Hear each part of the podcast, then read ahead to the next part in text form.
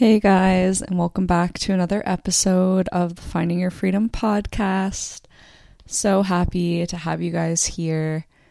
Um, yeah, I feel like I haven't said this on the show in a while, so I'm gonna, you know, plug myself. But if you've been listening to the podcast and really enjoying it, it would mean so much for me if you could just leave a five star review and a written review um, yeah, and eventually I will be giving out free fun things for doing that. And if you've already written a review, I will be sending all of those people whatever this fun thing is that I will have. Um, but yeah, please do that. It helps the show, it helps other people find the show. Um, and it just grows the audience and gets out what I'm trying to say and my message to more people. So, yeah, I would really appreciate that. Um, as far as life updates, I feel like October is a very interesting energy. Um, and with Mercury retrograde and reflecting on things, and yeah, there's definitely just a lot circulating right now. But yeah, there has definitely been a lot up in the air but I also feel like a lot has come together, um, a lot more than other parts of this year, and I'm really feeling excited about this kind of fall energy and just kind of being more reflective and slowing down and just enjoying all the fun fun fall things. So I'm definitely yeah, really excited about all of those things and yeah, just kind of flowing with a lot of different ideas and fears of moving and my business and you know all the fun stuff that I share with you guys all the time and if you've been keeping up with the podcast or you follow me on Instagram, um, you'll see that I I'm dating someone. Um, this week is our uh, one month anniversary, which to some people who've been dating people a long time, that might not seem that significant. Um, but it feels pretty significant to me um, as someone who's honestly the longest I've ever dated anyone was three months, and that was in high school. So it's exciting, but it definitely it has been really good. But it's definitely brought up a lot of triggers and fears and different things um, just that happen in relationships and yeah, I wanted to have this episode, episode 70, to kind of talk about a situation that happened like recently and kind of just talk about the idea of kind of like keeping your heart open in love and keeping your heart open in relationships and keeping your heart open in conflict through like effective communication and the episode that we're going to have next week is going to be a, with a therapist all about like emotions and triggers and communication so it's all super fitting for that and then the episode in two weeks. I'm really excited to have that come out with some seasonal self care stuff. Um, so, yeah, lots of exciting things to come and things in my business too. But for today, we're going to be talking about love, and I'm going to read this post that I'm actually posting tomorrow. Um, so, if you follow me on Instagram, you will see this. But I wrote this when I was having a situation with the the person that I'm dating now where um, kind of plans were canceled um, kind of last minute um, for like a very justified reason but I had like a really um I don't know I had kind of a strong reaction to it and had to like be mindful of like what I was feeling I guess so the post says how can I choose love and accountability in this moment without negating my own emotional needs? And then I'm going to read the post to you guys. And then we can talk about it, or I can talk about it with myself, with my Gemini 1 and 2 self. I come back to this statement a lot in my relationship. When I want to pick a fight, when I want to be emotional, when I want to lash out, when I want to self sabotage, when I want to act out from past trauma.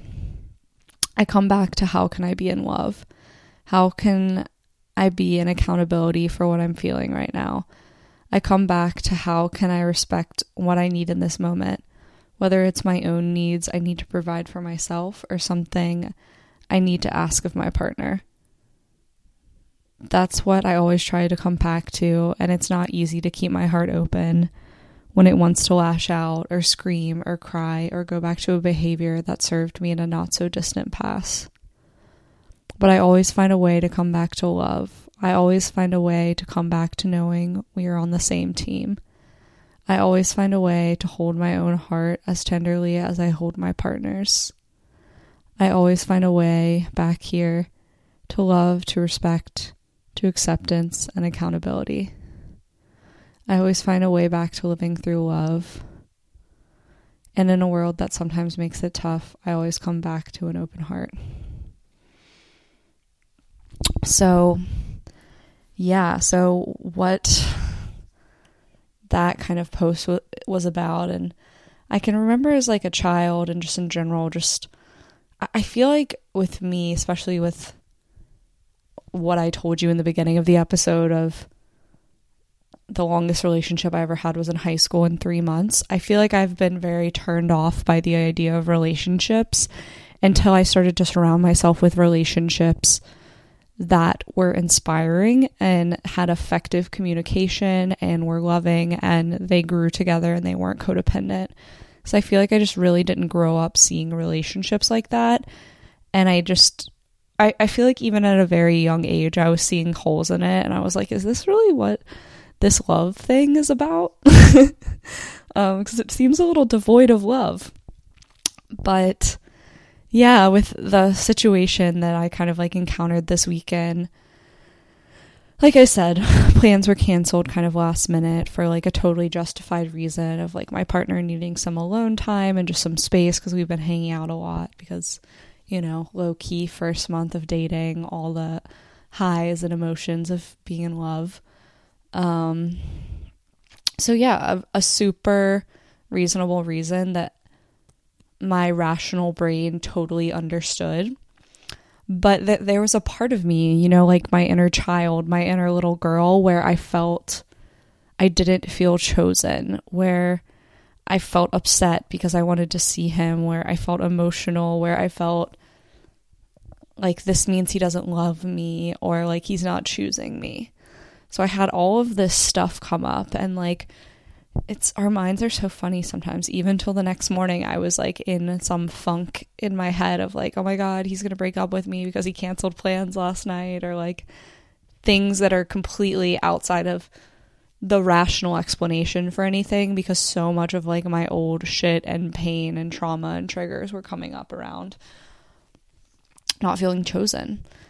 And the the the regular Madeline, the way old Madeline would have reacted to that was was closing her heart was instead of actually letting myself cry even if I feel quote silly for being upset about this I'm going to be like oh I'm a boss bitch. I don't need to be upset. I'm going to go out with my friends tonight and like probably go out and drink and do something stupid that I would have regretted all to to not feel the pain of what I was really being invited to feel. So I would have gone back to an old behavior of putting on a show, being emotionless, being this like macho woman thing, then going and drinking alcohol and doing something I regretted and self sabotaging the relationship or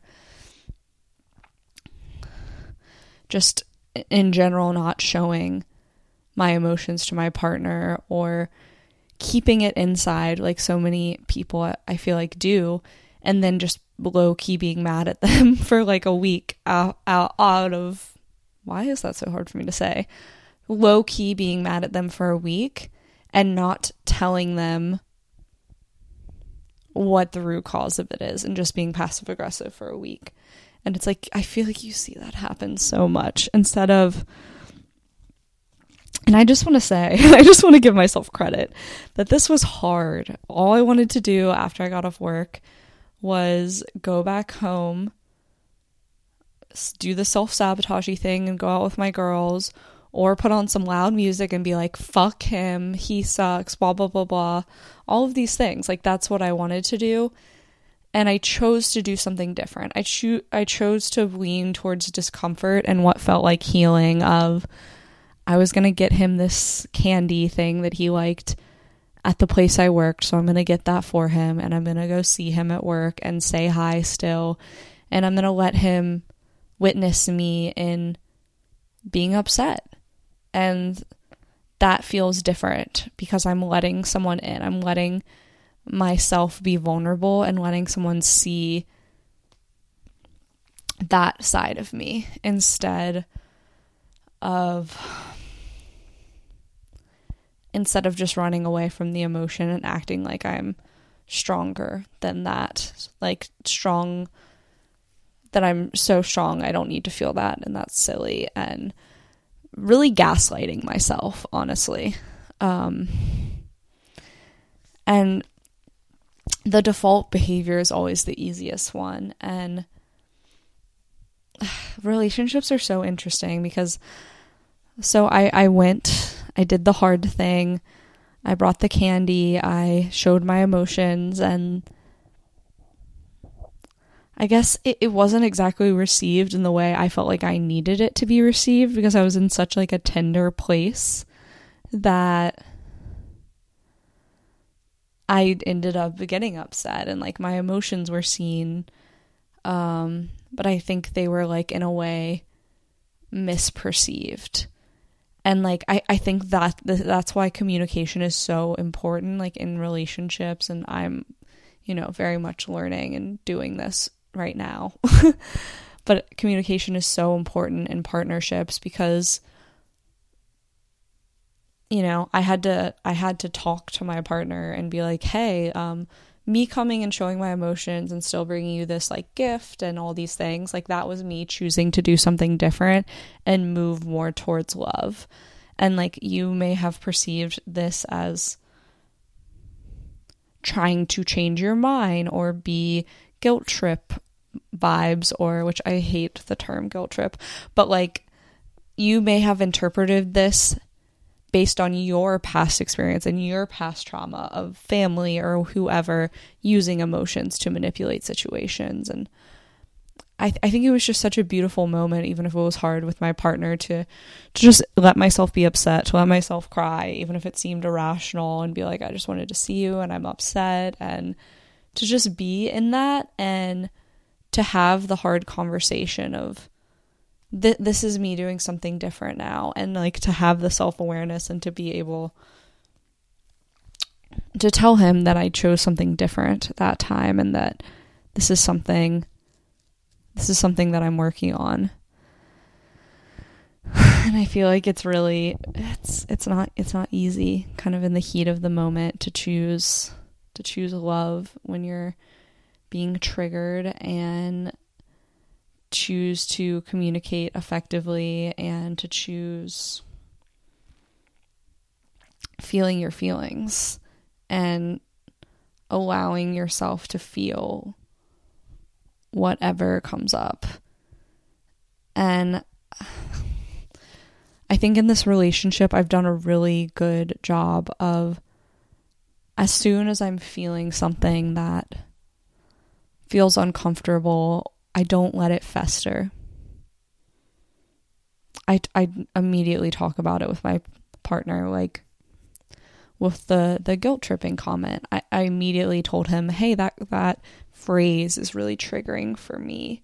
And I know you meant it as a joke, and I know you're a kind person, but this is how that was interpreted in my nervous system. And I would appreciate, like, if you didn't use that phrase anymore because I never come I never show emotions to get a result out of you.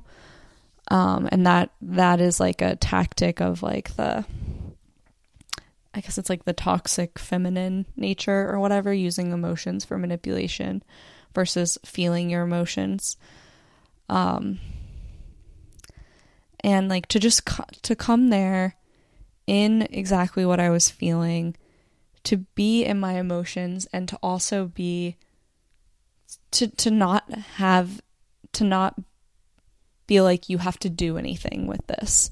It was just me showing up in the rawness and the realness of what I felt but also in my grounded truth and like rational thinking of I want you to take time for you and if you need tonight for you. I 100% stand by this and nothing that I'm doing right now at all is to make you feel uncomfortable. And like you shouldn't be doing that because I want the number one priority in our relationship to be taking care uh, for each of us to be taking care of ourselves so we can show up in this and show up for all the other amazing things that we want to do in our lives. And yeah just take care of ourselves. And i never want to be a detriment to taking care of ourselves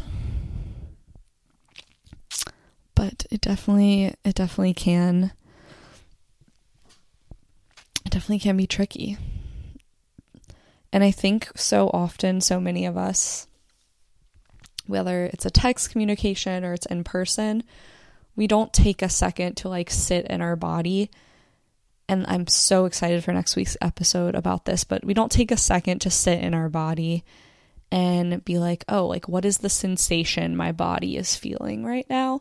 Because I, I feel like when I get hit with an emotion, I immediately feel like um how would I describe it? Like an an energy shift in my body. Like I feel like the frequency of my body changes is like an interesting way of saying it, but I feel like a tightening or a contraction or like a some sort of feeling when I'm feeling a trigger or a sadness or anger or whatever the expression may be feeling. So it's it's sitting with that and then asking, you know, what is the data? What what from the past is this triggering? What needs to be talked about? And and what is the story with this and how can I communicate this to in my partner while also owning my own emotional experience and not asking them to change it and them not invalidating what I'm feeling, but just come to them with, hey, this is what I experienced when you said this, and this is the the past with these types of narratives and I just really felt like I needed to express that to you. And yeah, I feel like it can just be super healing to